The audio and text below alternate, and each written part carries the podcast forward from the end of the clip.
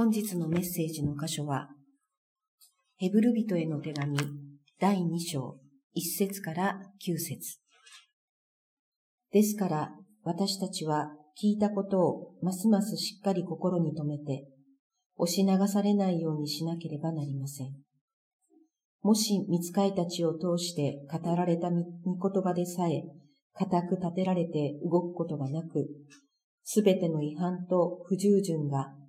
当然の処罰を受けたとすれば、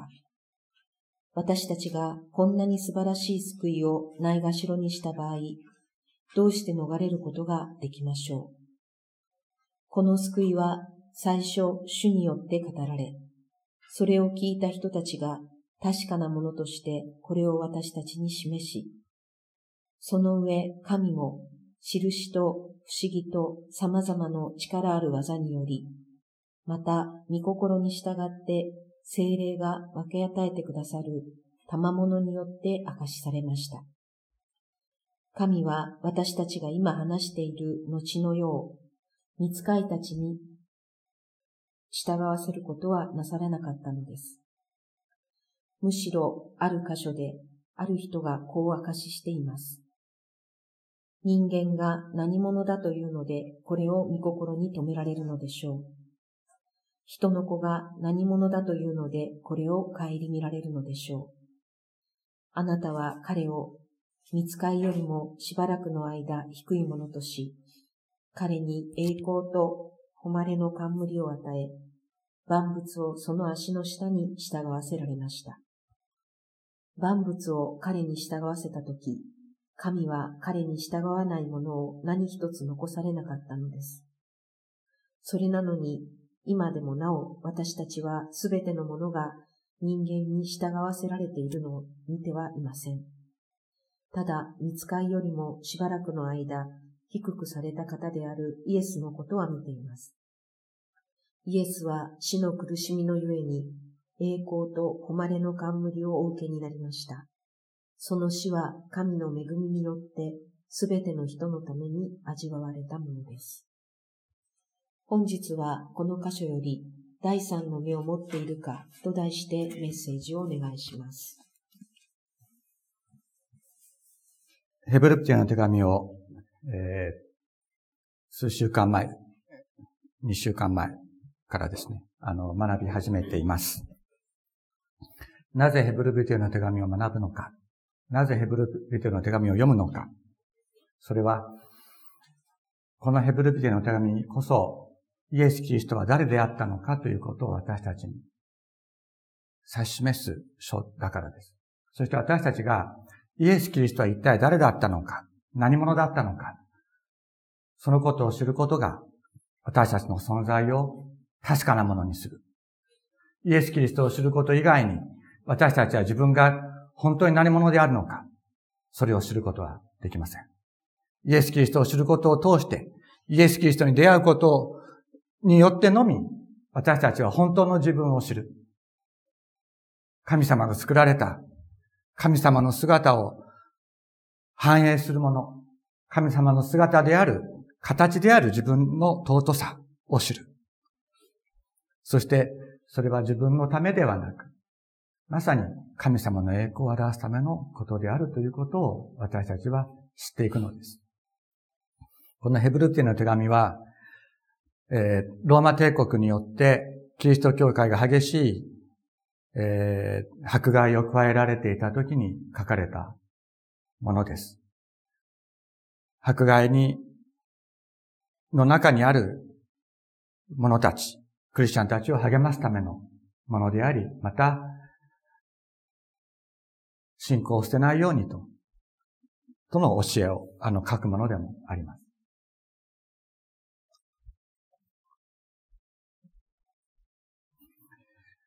まあ、迫害が厳しい時代であったためにですね、教会から、え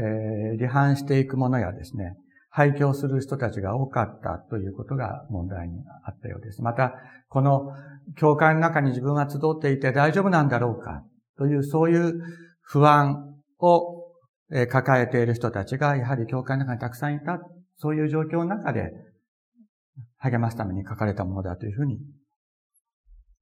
言っています。ですからこれは言うならば警告と励ましですね。今日のところは警告と励ましのことが書かれているわけですけれども、与えられた救いっていうのは一体どういうふうに来たのかというと、それは人間が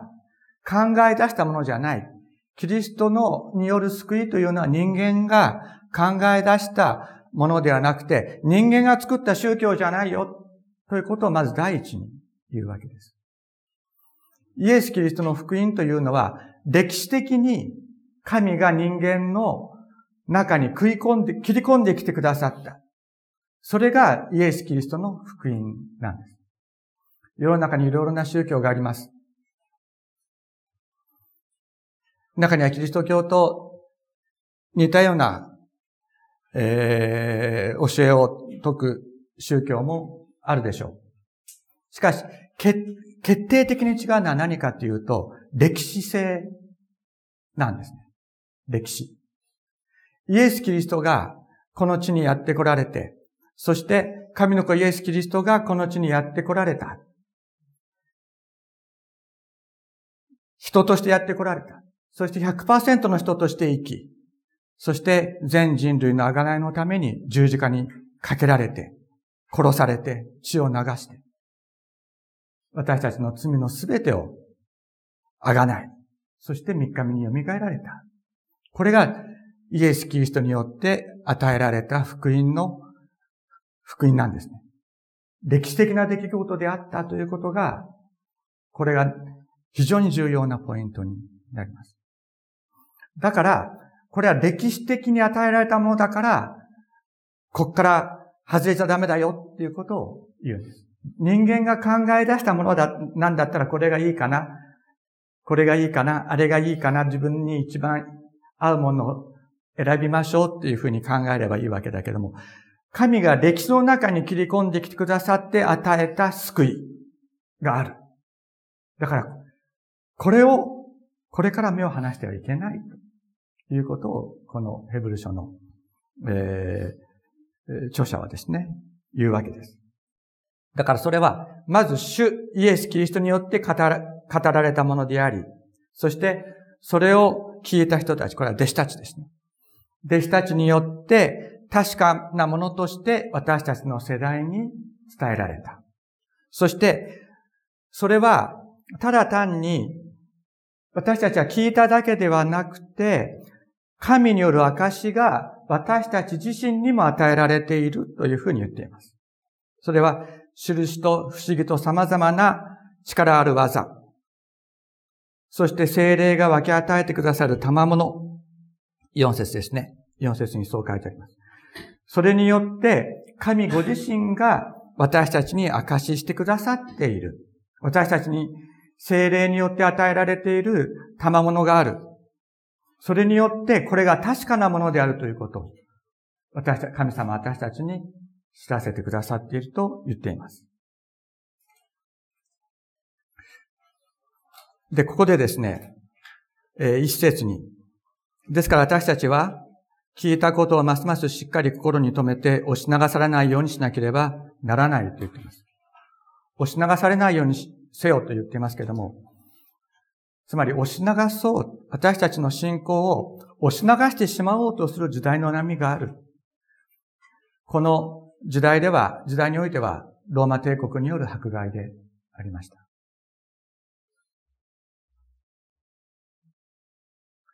そういう押し流そうとする時代の波を愛してはいけないというふうに与えられた信仰を固く守れと。で、なぜかというとですね、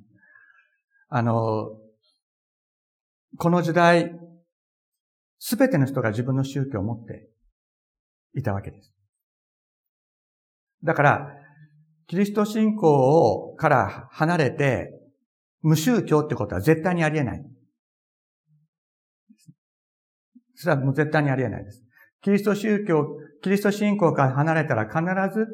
そのローマ時代のその土地の宗教の信者になることになるわけ。そこには、偶像崇拝があります。そこには、性的な乱れがあります。不道徳、性的な不道徳があります。様々な罪がそこにありました。ですから、キリスト信仰を捨てるということは、そこに戻っていくということであるわけなんですね。だから、このヘブル書の著者は、それを、それに対して厳しく警告を発しました。神が与えられた、その、えー、立法ですね。戒めに反する、そういった教えの中に戻ってはいけない。ということを言うわけです。しかし、このヘブル書の著者が、ここで最も重要なことこととして語ることは何かというと、自分で頑張って、その信仰を守り抜けと言ってるわけではないということです。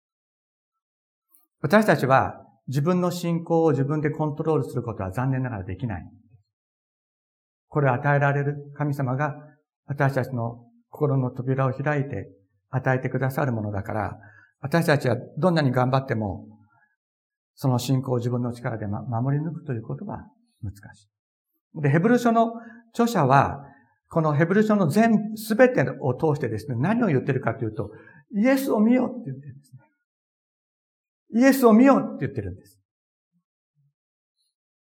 言うならばそれだけです。信仰の創始者であり、その完成者であるイエスから目を離さないようにせよと言っています。それだけが私たちの信仰を確かなものにする。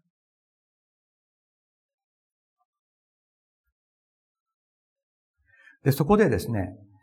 この著者は、励ましを語るんですね。戒めを語るというよりは、むしろ励ましを語る。それはどういう励ましであったかというと、イエス・キリストが低められたということを語るわけです。低められた。なんで低められたか。誰のために低められたかということを語るわけです。様々な迫害の中で、あるいは社会における人の、人との関係において、あるいは自分自身の中にある問題、そういうこともあるかもしれないけれども、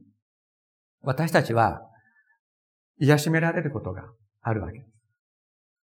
癒しめられることがあります。決して望んでいなかったのに、人から否定されることがある。また自分自身の心が自分を否定するということを経験することもあります。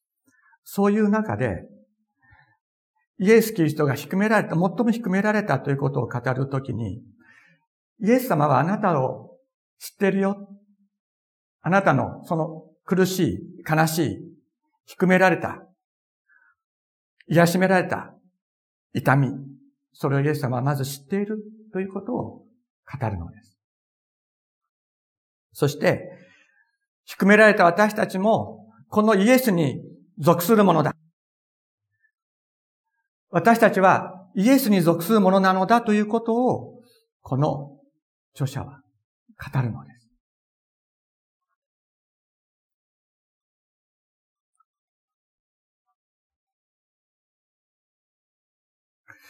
五節にこのように書いてあります。神は、私たちが今話している後の世、これから来たるべき世を、見つかいたちに従わせることはなさらなかった。むしろある箇所で、ある人がこう明かししています。人間が何者だというので、これを見心に止められるのでしょうか人の子が何者だというので、これを顧みられるのでしょうかあなたは彼を見つかりよりもしばらくの間低いものとし、彼に栄光と誉れの冠を与え、万物をその足の下に従われ、従わせられました。ここで人間とか人の子というふうに言ってるのは、これは先ほどご一緒に読んだ詩編第8編からの引用ですけれども、これはダビデが、この詩編を歌ったダビデが予言してるんですね。人の子っていうのはイエス様のことです。そしてここで彼というのはイエス様のこと。あなたは、だから、これがイエス様だということで、そういうふうに、えー、と読むとですね、あなたっていうのは神様です。神様あなたは彼、イエスを見つかりよりもしばらくの間低いものとし、彼に栄光と誉れの冠を与え、万物をそのイエスの足の下に従わせられました。と言っています。で、この来たるべき世の支配者は人の子であるというんですね。それは来たるべき世の支配者は見つかりではなく人の子である。それは神の御心による支配は人によって行われるって言ってるんです。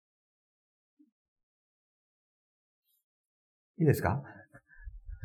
神の御心による支配っていうのは誰によって行われるかって言ったら、見つかりによって行われるのではなくて、人によって行われるって言ってるんです。天使の方が偉いと思うじゃないですか。天使の方が偉い、いいです。大丈夫、大丈夫です。天使の方が偉いと思うじゃないですか、普通は。天使に支配させれば物事は全部うまくいくって思うじゃないですか。でもそうじゃないんです。なぜか。人間こそが神の姿に似せて作られたものなんです。天使は神の姿に似せて作られてないんです。天使は人に仕えるために、また神様に仕えるために作られたんですけれども、来たるべき世を支配するものは人なんだって言ってる。見つかりではない。こんな罪深い人間にどうやってこの世を支配させたらいいんだろうかというふうに思うでしょう。それは確かにこの罪深いままの人間のままでは支配できないんです。だから、イエス様がやってきて、そして、人の罪を許す血を流し、そして私たちに精霊を与えて、人によってこの世を支配させる。そういうプログラムを、計画を神様は立てておられる。ここも本当に重要です。来るべき世を支配するのは見つかりではない。人だっていうんです。そして人の子イエス、イエス・キリストがそれをなされた。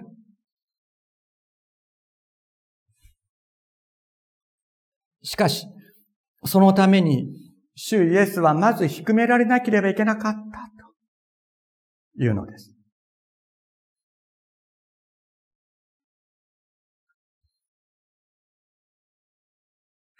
えー、そのためにですね、ミコイエスはまず見つかりよりも低いものとされた。前の章で、見つかりは、あ、これ漢字間違えてますけど、えー、見つかりは使えるものであるということを教えています。しかしその使えるものよりもさらに低いものとイエスはされた。イエス様ご自身、イエス・キリストご自身が語っておられる言葉がある。人の子が来たのも使えられるためではなく、かえって使えるためであり、また多くの人たちのための贖いの代価として自分の命を与えるためなのだ。自分、神の子イエスが来た。神の子が来たんだったらみんなに貸し続かれて、みんなに素晴らしい素晴らしいって言われて、使えてもらったらいいと普通の人は言うでしょう。しかしそうじゃなかったんだ。使えられるためではなくて、使えるために私は来たとイエス様おっしゃった。そして多くの人たちのための贖いの代価として、罪の贖いの代価として、罪を許すための代価として自分の命を与えるために来た。とイエス様はおっしゃった。最も低められるということです。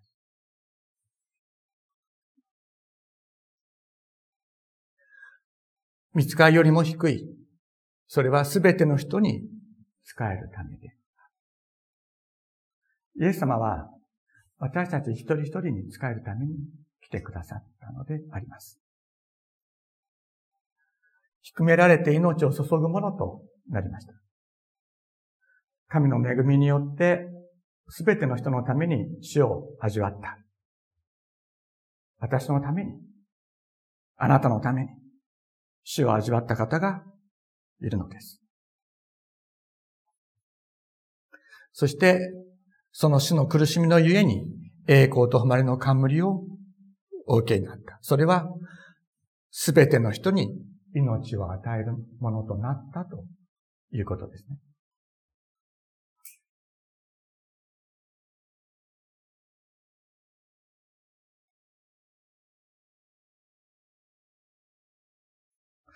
そこでね、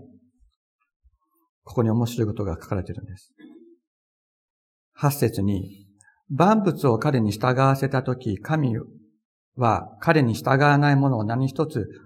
残されなかったってことになりますよね。万物を彼の足の下に従わせられた、置かれたっていうふうに言ってるわけだから、彼に従わないものを何一つ残されなかったはずですよね。論理的には、理屈から言えば。それなのに、今でもなお私たちは全てのものが人。これ人間って書いてありますけど、これ人ですね。イエス。彼に従わされ、されているのを見ていないというふうに言っている。だから今、ところが、ところが、私たちが見ているものがあるよって言うんですね。それは、見つかいよりもしばらくの間低くされた方であるイエスは見ている。どういうことでしょう？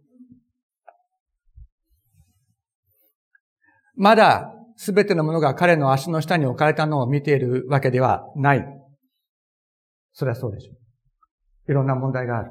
社会にも問題がある。世界にも問題がある。それだけじゃなくて、私たちが最も信頼していた人たちとの間でトラブルがあって、そこで苦しみに遭うということだってあるわけです。いや、それどころか、自分の中にないですか？自分自身の中に神様に反する思い、神様の御心に、が、神様が喜ばない思いというのが自分の中にあるということを私たちは認めないわけにはいかない。ですね。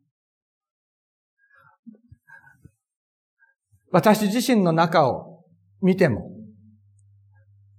私自身の思いがイエス様の完全な支配の中にコントロールされていない状況っていうのを私自身も見ます。だけど、ここで素晴らしいのは何かって言ったら、しかし、見つかいたちよりもわずかな間低くされた方、イエスを見ている。栄光と誉れを受けた方を見ている。私たちは、完全に神様の言うことを聞かない悪い自分っていうのが一方でいる。その反面、そういう自分の中にイエス様を見る目があるって言ってるんです。これがすごい素晴らしいって言うんです。あらゆる問題の中で、私たちの目は、主イエスを見るんです。あらゆる問題の中で私たちの目は主イエスを見る。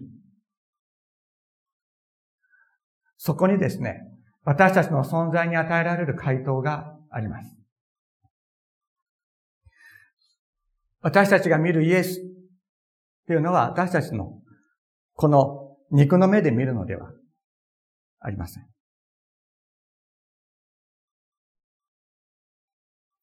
イエス様はこういうふうに言っています。体の明かりは目です。それでもしあなたの目が健全なら、あなたの全身が明るいが、もし目が悪ければ、あなたの全身が暗いでしょう。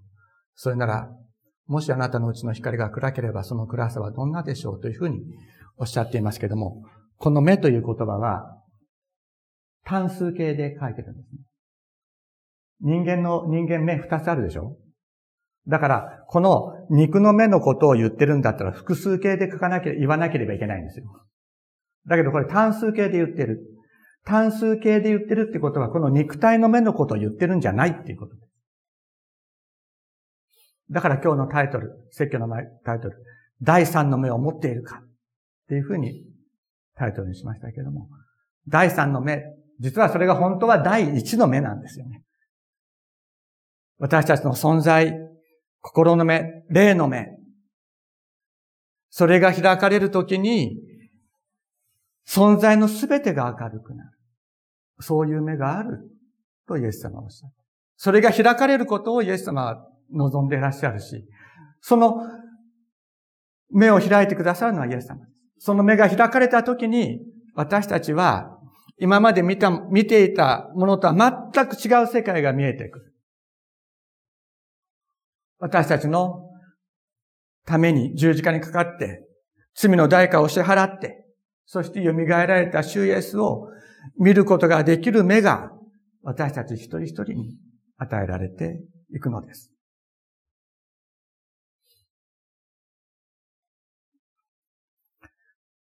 第二コリントの4章16節18節にこういう言葉があります。ですから私たちは勇気を失いません。たとえ私たちの外なる人は衰えても、内なる人は日々新たにされています。今の時の軽い観難は、私たちのうちに働いて計り知れない重い永遠の栄光をもたらすからです。私たちは見えるもの、肉の目ね、肉の目で見えるものにではなく、見えないもの、見えないものにこそ、霊の目を注ぎます。見えるものは一時的であり、見えないものはいつまでも続くからだ。しばらく前になりますけれども、えー、私のあのメルマガを読んでくださっている方から、まあ、連絡をいただきました。その方は、あの、成人になってから、大人になってから視力を失った人で、それで、あの、小さい時から、あの、目が見えなかったわけではないので、あの、えー、なんて言うんですか？あの、白い杖、白い杖を使って歩くことができない。それで外出するときは、あの、人に、ヘルパーさんに来てもらって、手を引いてもらって、あの、外出しなければいけないっていう、まあそういう方でした。で、その方が、えー、もう、かなり前になりますけれども、私がメールマガジンのオフ会をしたときにですね、あの、そのヘルパーさんと一緒に来てくださったことがありました。そしてその後、またその方とのメールとの、メールでのやりとりを何度かしたんですけれども、その方がおっしゃるには、神様は人間の基準っていうものを打ち破る方だ。と書いて来られました。大人になってから目が見えなくなるということは、小さい時から、生まれた時から目が見えない、目が見えずに生まれた人よりも不便な生活を強いられることになる。生まれた時から目が見えなかったら他のいろいろな感覚が研ぎ澄まされて、それなりにできることも、まあ増えていくわけですけれども。しかし、大人になってから、完全に成人してから目が見えなくなったことで自分は失ったものは非常に多かった。だけど、だから、人間の標準的な考え方、人間の普通の考え方から言えば、ああ、かわいそうにで終わってしまう。そういう人生であったかもしれないけれども、神様は、そういう人間的な標準、人間的な基準を打ち破る方だ。私はこの方に出会って、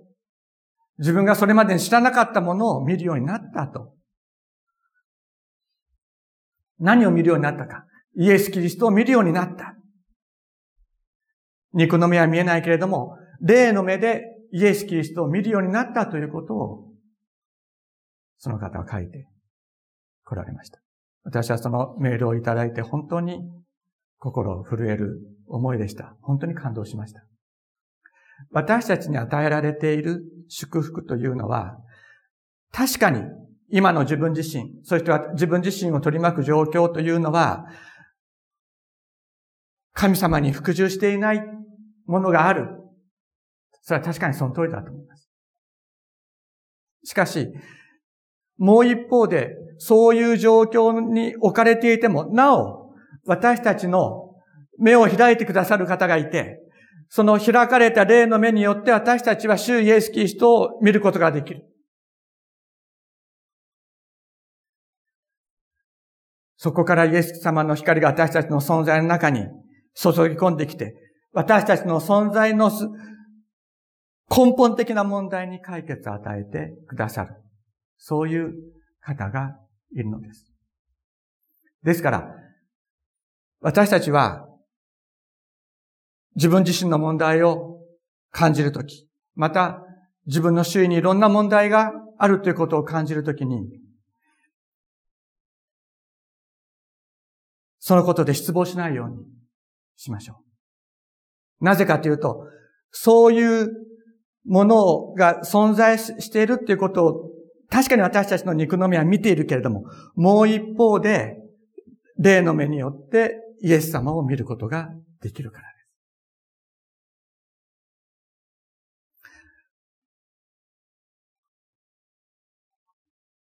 私たちは見えるもので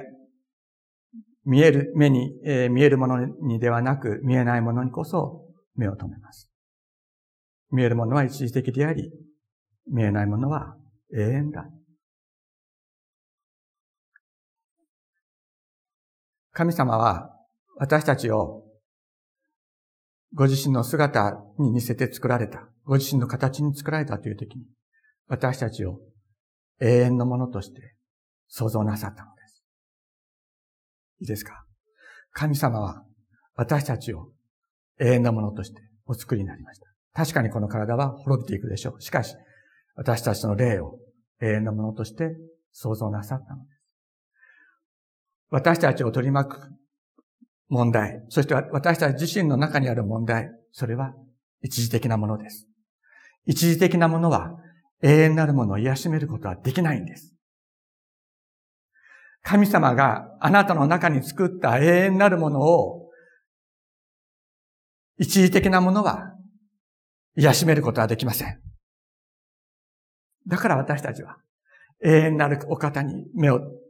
止めたいんです。神様は私たちの目を開いて見せてくださる。お祈りをしましょう。